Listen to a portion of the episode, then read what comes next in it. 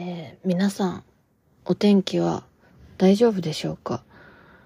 私が住んでいるところももう漏れなくもうザーザー降りで、今日ななじゅっセンチのサイズのコンビニで買った傘を使ってたんですけど、もうぐるんぐるんひっくり返りまくって、でもなんか別に大して高い傘買ったわけでもなかったんですけど、こうすごいなんかねつ強い作りだったみたいで、もうねぐるんぐるんベロンベロンひっくり返るんですけど、全部ぐるんぐるん戻ってくるんですよ全然あのちょっと骨が歪むとかもなく、あの無傷であの傘は帰ってこれました。私はもちろんあのずぶ濡れだったんですけど、あのまあねあのやっぱこんなろくがついっかげつぶんの雨がこのふつかかんぐらいで降るらしいですね。なんかこう災害とかめちゃくちゃ心配なので、あのいろんなところに皆さんお住まいだと思うんですけれども、どうぞお気をつけてお過ごしください。私のところはね、住んでるところはまあ大丈夫かな基本って感じなんですけど、まあ、唯一あの来た警報は、まあ、大雨警報とかは来てますけど、土砂崩れなんかあのー、スマホで夜中かな夜中ちょっと前ぐらいになんか一回警報がスマホで鳴って、何の警報来たかなって思ったら、えっとまあ私が住んでる地域がちょっと田舎っぽいところなので土砂崩れの警報が来ましたお前お前かってなりました。でもなんかまあおそらく明日昼一番ぐらいでお外に出たら、多分家の前のあたりが多分くるぶし上ぐらいまでお水使ってるんじゃないかなっていう気がして、ちょっと今から憂鬱な気持ちになっていますが、今日は、えー、そんな中でもちょっと嬉しいことがございまして、というのはお便りが来ました。拍手ということで、今日はお便りにお答えしていく時間にしようかなと思います。よろしくお願いします。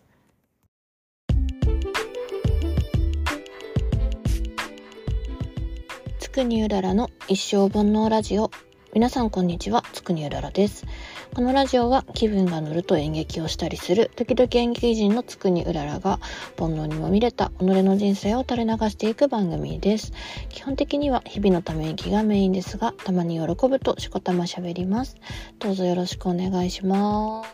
す。ということで今日はあのー、もうこんなこんなどちゃくそ雨の中、なぜか私は美容室の予定があって、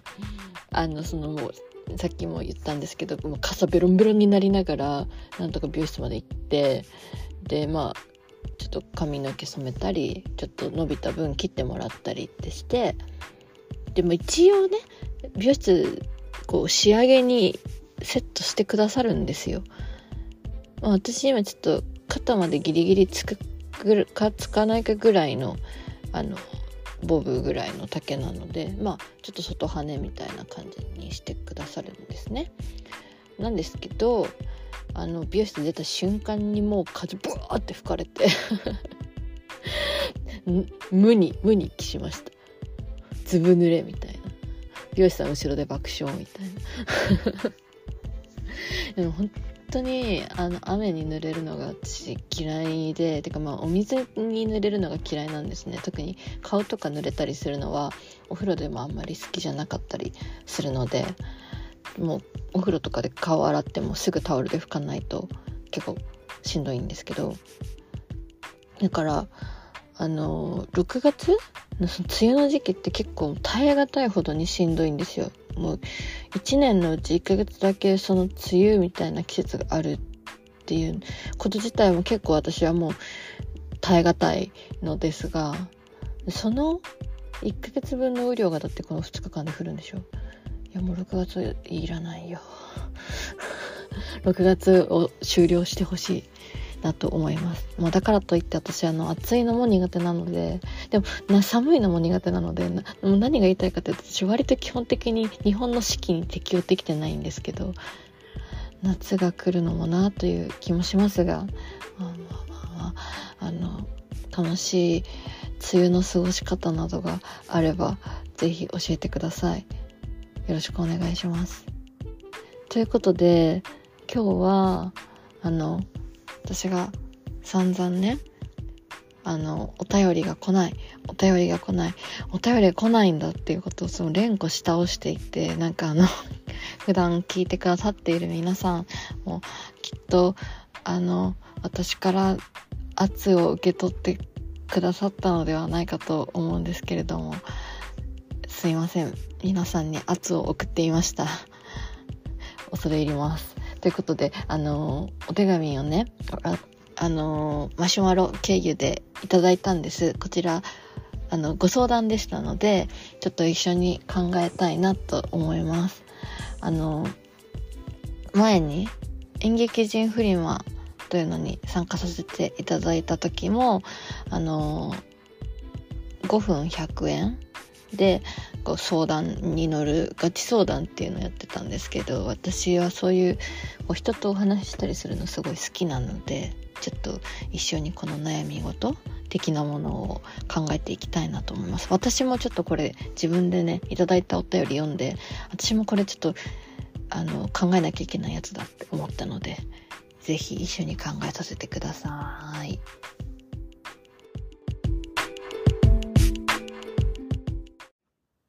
さて本日いただきましたありがたい最初のお手がお便りを紹介したいと思います。紹介したいと思うんですけれども、ラジオネームを書いてねって言ったのに、ラジオネームがいきなりないんだ。まあわかりましたね。あのマシュマロっていうそのあのツイッターとかに紐付けされるようなあの機能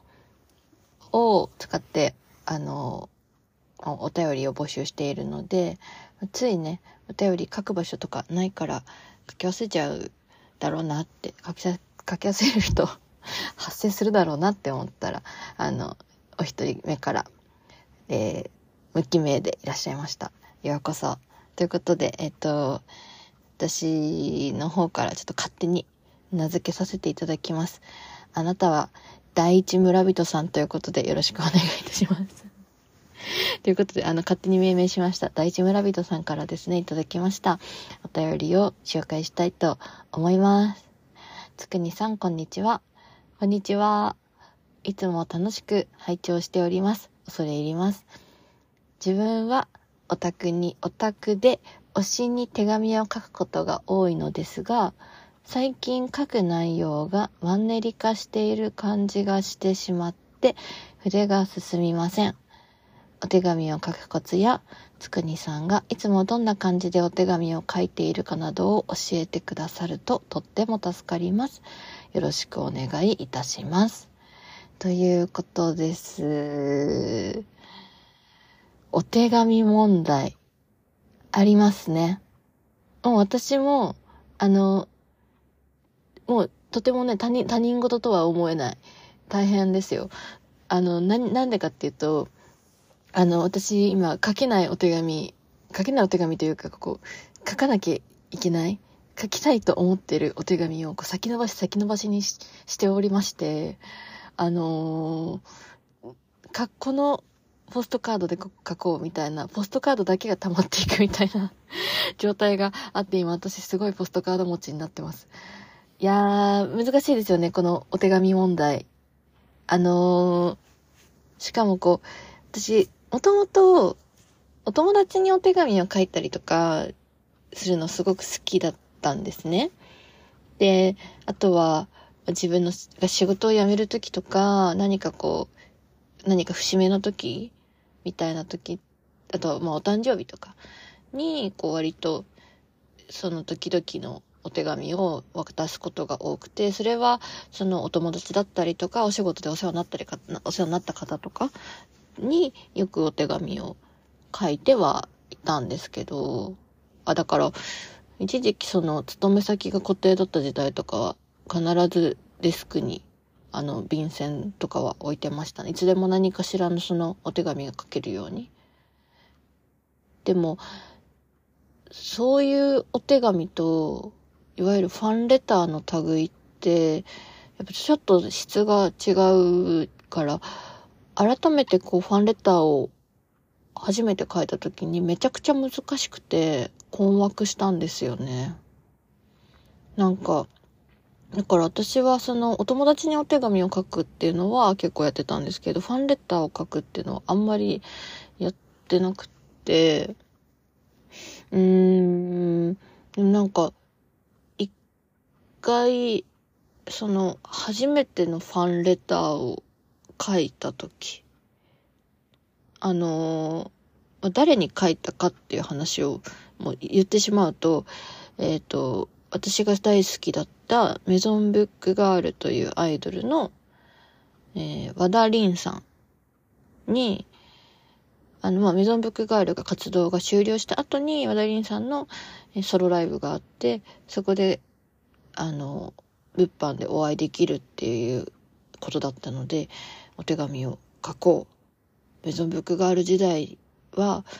こう認知されたりするのが怖かったから、チェキとかも取れなかったし、自分でこう感想を言うこともできなかったから、今こそ思いを伝えるぞって思って、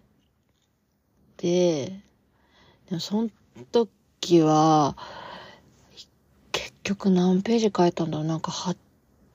ちまい、便箋はちまいぐらいになって、で、で、しかもそれをね、こうライブに行く日の朝に読み返してみたらめっちゃキモくてなんかこれまでのそのメゾンブックガールというアイドルがどれだけ好きだったか、和田凛さんのことがどれだけ好きだったか、そして活休活動が終わってしまって、あの自分がこうどういう心境になったか、ここまで何があったか、でも今こうしてここに来れたみたいなこととかがすごいなんかこう、なんていうんですかね、もうびっちり書いてあって、真っ黒いペンで、もう黒いペンでびっちり書いてあって、あまりにもキモすぎて化粧しながら読み返してたら、これダメだって思って、でもう一枚便箋に追伸って言って、もう走り書きで、もう本当に気持ち悪い手紙を書いてごめんなさいみたいな。で今化粧をしてて、あのもうすぐ家に家から出なきゃいけないんですけど、ライブなんかこの紙を書いているせいでライブに遅刻しそうですみたいな手紙まで書いた記憶があります。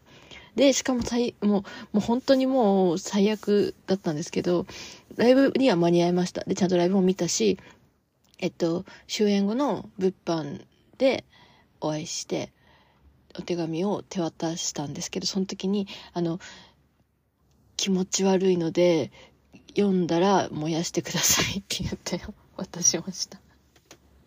もうっていうぐらい、なんか私は結構一筆入魂しすぎてしまうんですよね。だから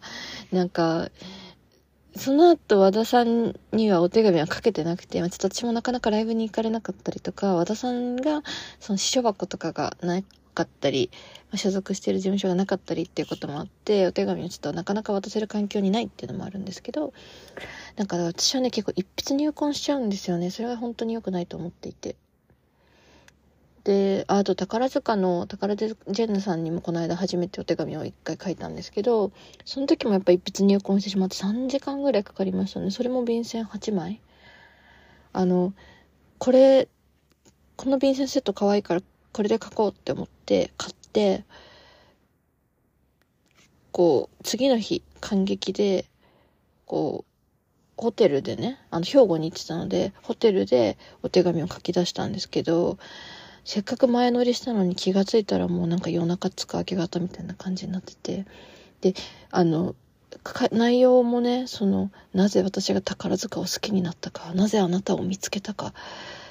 あの、こ、この間の公演は、こういうことが面白かったですみたいなのをうわーって書いてたら、だんだん便箋がなくなってきて、あこれもう便箋の枚数合わせで締めなきゃって思って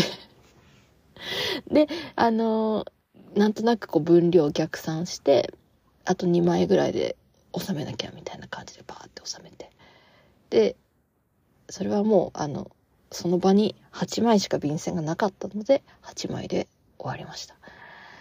パンパンパンになっちゃって、もう封筒がギリギリ閉まるみたいな、やっと閉まったみたいな感じでしたね。恥ずかしい。い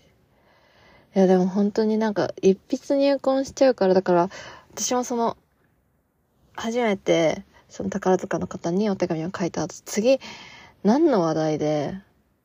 書こうかっていうのは今すごく迷っていて、ろくがつにちょっと東京にいらっしゃって宝塚の人たちが講演される機会があるので、そのことについて、まあ、あの東京で待ってますみたいな感じのことを書きたいなっていう気持ちもあるんですけど、あ、これもらってどうするんだろうなみたいなちょっと卑屈な気持ちになっている自分もいます。でもさ、私はそのあの一筆入魂長文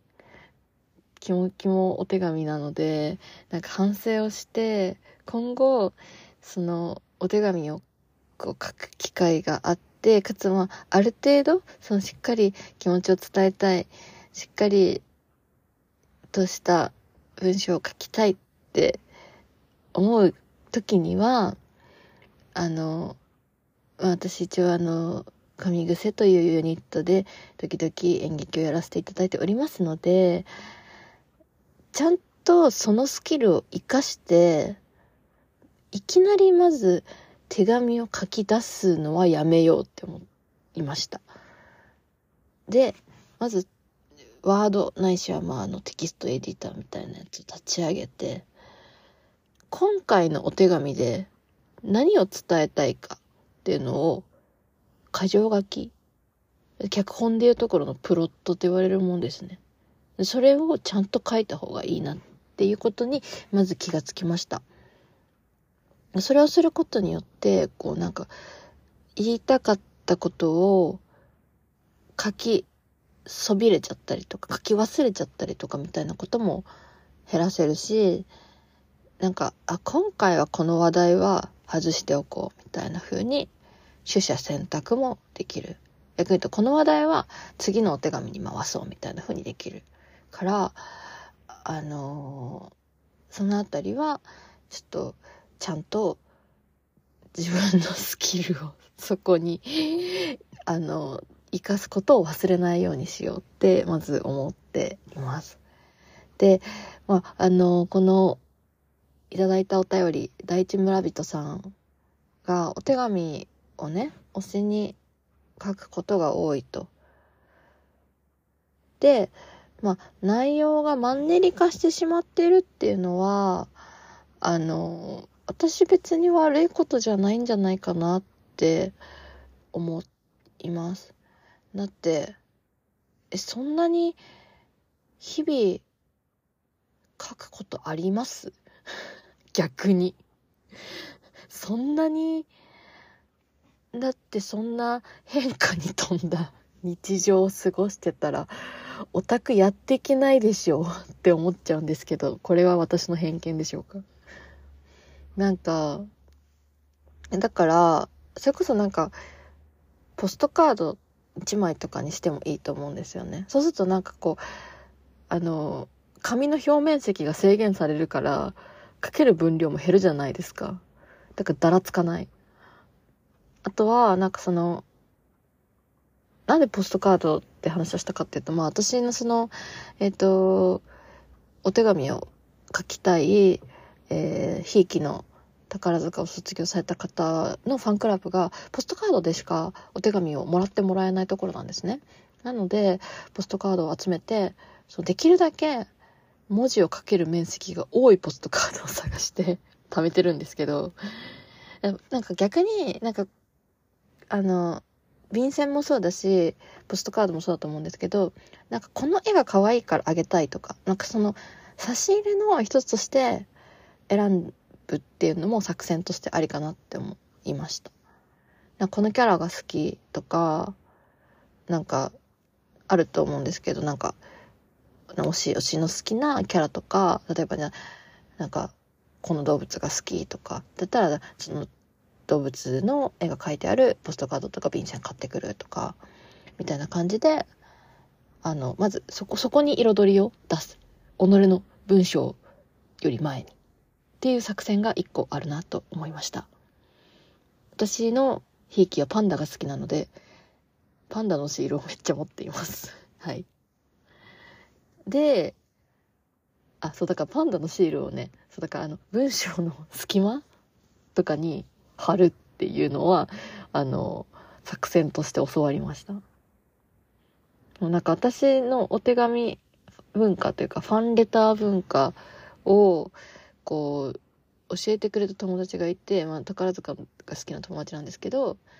その子はもう本当にあの日々お手紙を書きまくっている子で、話題なくなんないみたいな話を私も聞いたことがあるんですね。そしたらもうなんかあの日記を書いて送ってるみたいな状態らしくて、でなんかその今回のビあの発表されたビジュアルはこうこうこうでしたねみたいな、またお手紙書きますみたいな、本当にもうポストカードいちまいでピョって書いて出す、ピョって書いて出すみたいなのを日々繰り返していると。別に お, お返事が来るわけではないので、あのもうそれでいいんだと、一歩通行でこちらの気持ちをひたすら兵庫県に送り続けているという話を聞いて、なるほど、双方向性ではないのだなっていうことが非常に学びが大きかったですね。はい。で、あ、あとその内容のね、だからマンネリ化に関しては、なんか最近の自分の話とか別にしてもいいと思うし、その、オタクレオシ、だからその、あの、なんていうんですかね。なかなかあったりとか、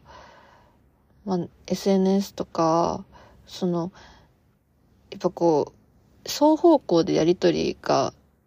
しづらいと思うし、それこそ エスエヌエス とかでね、リプライとかに書き込むことって他の人にも見えちゃうじゃないですか。だから、あそこには書けないけど、最近あったこととかみたいなのを、まあ、書いてもいいと思うし、それこそ、例えば仕事が忙しいけど、その、推しに元気をもらっているからありがとうみたいな、そういうことでいいんじゃないかなって思ってるんですけど、それももうやり尽くしちゃったのかな。でも私はそれは何度書いてもいいと思ってるんですけどね。そんな永久期間だと思っているのでいやだって推し推しがいるってマジ常に感謝じゃないですか。私はそのメゾンブックガールという人生で最大の推しを失ってってしまっているので、まあ、アイドル人生はほぼ余生みたいな感じをやっているのですが、あのやっぱこう応援できる存在が現存しているっていうのは結構もうあの奇跡なので、生きる喜びみたいな感じだと思いますが、わかんないです、これはあの人によると思いますが、えー、第一村人さんはいかがでしょうかわかんないけどさ、あのー、でもなんかそうやってでもあなたがいるから頑張れているみたいなっていうのは、まあ、いつだって書いていいと思いますし、それをマンネリ化しているとは思わなくていいと思います。じゃあそれ以外の内容ですよね。だからうーんまあでもなんか日々のなんかご指摘みたいなのはやっぱちょっとものとしても残っちゃうからやっぱあんま良くない気がするので、やっぱ良かったところを上げていきたいですよね。なんか例えばアイドルだったらこの前のライブでこの曲の あ, あそこが可愛かったとか面白かったとか楽しかったとかレスくれてありがとうとかで、まあ例えば舞台の方だったらこの作品のこういうところが面白かった。こういう役をやってるのが新鮮だったとか。みたいな。なんか、そういう感じで、なんかこう、常に、常にこう何か発見があると面白いなとは思いますよね。なんか読んでる方も、あ、それを見ててくれたんだみたいな、なんか舞台の人たちもそう、いやだから俳優さんの人た俳優さんもそうだし、ミュージシャンの人たちもそうだし、アイドルさんとかみんなこう何かしらファンがいるような活動をしている人ってこう常にやっぱこう見られているわけだから、お客さんたちが何を見てくれているのかっていうのもきっと知りたいと思うんですよね。で、もちろんその誰に何を言われようと自分がやりたいことをやるっていう人もいっぱいいますけれども、みんながこう喜んでくれることをしたいとか、特にアイドルの人たちってこうやっぱ人を笑顔にしたいとか喜んでほしいとか、そういう気持ちでやってる人とってもたくさんいらっしゃると思うので、あの応援してくれてる人たちが何を見て素敵だって思ったかっていうのはやっぱ見せる側も気になると思うから、そういうのはやっぱ文章にしていいんじゃないかなと思います。だしそれはなんかその例えばあのま会いに行ける距離のなんていうんですか、あのアーティストさんであればもちろんその会ってそれを伝えるっていうのもあのできるけど、こうやっぱその場で言葉で言われたことってやっぱ流れてっちゃうから、改めて手紙にしたためても全然いいと思うんですよね。やっぱまあ私はそのこう何かを特定の人のファンになるっていうのは、そのアイドルのメゾンブックガールの和田さんとか、あとはその宝塚の人とかっていうぐらいしか歴史がないので、自分の中にはなんかこうなかなかこう会って伝えるっていう文化を持たぬままあのここまで来てしまって、で今好きなアイドルさんが新しくできた時にこうチェキを一緒に撮るんですけど、あのな何をね喋ってるのか自分でももう終わった時に思い出せないんですよね。だからもうそれはもう改めてやっぱりお手紙とかに書いていいんだろうなって思うし、やっぱこうざわざわしてるからね、向こうもなかなかこう聞き取りづらかったり覚えづらかったりみたいなこともあるかもしれないので、なんか良かったことは何でとでも書いていいと思うし、あのいつだって喜び、いつだって感謝していいと思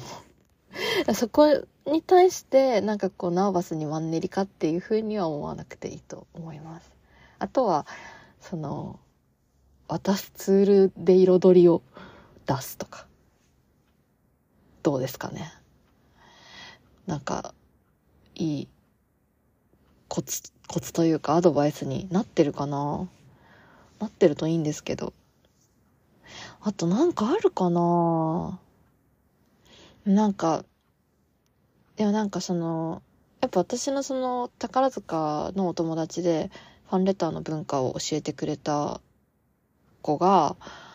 結構たびたびあの便箋とかそのレターセットとかを売ってるお店に連れてってくれるんですね。で、そのこれ、これは絵が可愛いからいいとか、あとはそのこのポスターがこの絵画に似てたからそれで送りたいとか、すごくないですか？だって全然作品の内容と絵画関係ないのに、そのポスターの写真がそれに似てたからわざわざその美術館のミュージアムショップからあのレターセットとかポストカード取り寄せて、それであのこれに似ていたと思いましたみたいなの書いてたりとかするんですよ。いやマジ本当にすごいなって思って、いやなんか私にはそこまでこうそこまでの発想がなかったのですごいなって思いました。あ、あとそう私最初の方にそのメゾンブックガールだった和田凛さんにこうあのお手紙重たいお手紙をね書いてしまった時にすごく反省したことがあって、一個全部黒いボールペンで書いちゃったんですよ。で、で私は全然いつ、いつもお手紙は黒いボールペンで書いてたから何とも思ってなかったんです。てか大体のものを書くとき私は黒いボールペンを使っているのでなんですけど、その宝塚のお友達がその一番最初にファンレターを書こうって言ってまず連れてってくれたのが、あのロフトのね文房具売り場に連れて行かれて、何を買うのかって思ったらまずペンを買いましょうって言われて、えペペペペペン買うのみたいな、あるよいっぱいお家にって思ったんですけど、全然そういうことではなくて、なな何があったかっていうと、あのボールペンはボールペンでもあのいろんな色のそのボールペンを買うと。で、まあ当たり前だけど黒ボールペン一色で書くよりかは、そのまあ例えば紺とか茶色とか紫とか、まあ、あくまでも読みやすさに差し支えがないような色合いだったりとか、まあ、書きやすいものになるんですけど、そういうのでちょっとずつこう彩りを出していくんだとって言われて、もうあーみたいな、もう墨墨で墨でこうつらつらと文字を書いていた身としてはもうその時点で結構カルチャーショックだったんですけど、で私はそれ以来あのカラーボールペンを使って必ずお手紙を書いてます。でこう宛名のところ、何々様っていうところと自分のところとか、自分の差出人のつくにうららってところとかだけあのまた別の色にしたりとかして、できるだけ彩りを出すみたいな。で本文は本文でまた黒じゃないボールペンで、まあ読みやすい色の黒じゃないボールペン使って書くみたいな。これはあのやっぱどれだけあのたくさんのお手紙をもらう中で目に留まるかっていうことにもなってくるので、すごいなって思いました。あの本当にちょっとしたことだけどすごいなって思って、めっちゃ見習ってます。ああのまずだからとりあえず内容もそうなんですけど、えっとまず第一村人さん、えー、ロフトに行ってください。で、えっとロフトにはたくさんのレターセットや、えー、ポストカードが売っていますので、推しの好みのレターセットやポストカードを買ってください。なんならシールも買ってください。で、そしてさらに、えーと、書きやすくて手が疲れない、えー、カラーボールペンも買ってください。で、そこからお家に帰ってお手紙を書く。どうすか。結構熱のこもったお返事をしてしまいましたが、こんな感じでいかがでしょうか。まあね、あの何度も何度も言うんだけど、あの書きたいことを書いたらいいと思います。あのマンネリ化したってあの結局す書きたい内容、自分から出てくる書きたい内容がそれなんだったらもうそれを言うしかないので、もちろんマイナスなことは絶対に言わない方がいいと思うんだけど、でもあの伝えたいことがあって、そしてそれが前も言った記憶があるけど、でも書きたいんだったら書いた方がいいし、言わない方がきっと後から、えー、後悔すると思いますので、胸を張って書いてくださいということで、大地村人さんからのお便りにお返事でした。ありがとうございました。と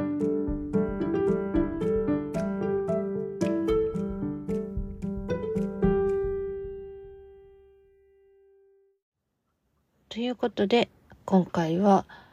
初のお便りお返事会となりました。こんな感じでいただいたお便りには割としっかりとお返事を返したいなと思っていますので、ぜひぜひ今後もお便りを送ってくださると嬉しいなと思います。第一村人さんも、あの、ぜひ、次、次別にあの、第一村人って書いてくれてもいいですし、あの、改めてご自身で決めたラジオネームを書いてくださっても構いませんけれども、私へのお便りも別にあのマンネリ化しても全然構いませんので、いつでもお便り出してください。ということで、最後になりましたが、このラジオでは皆様からのお便りを募集しております。ツイッターの演劇ユニット神癖公式アカウントからマシュマロ経由で送れます。私に話したいこと、聞きたいこと、愚痴、相談、何でもどうぞ。ラジオネームもお忘れなく。あの、次に来たお便りにまた無記名で送られてきたらあの第二村人とかになってしまうので、あのちょっとこちらもね、皆さんのラジオネームを毎回命名するの結構大変になってくるので、あのぜひお名前書いてください。ということで、本日の一生ものラジオはこの辺りでおしまいです。お相手はつくにうららでした。いいお天気になりますように。また。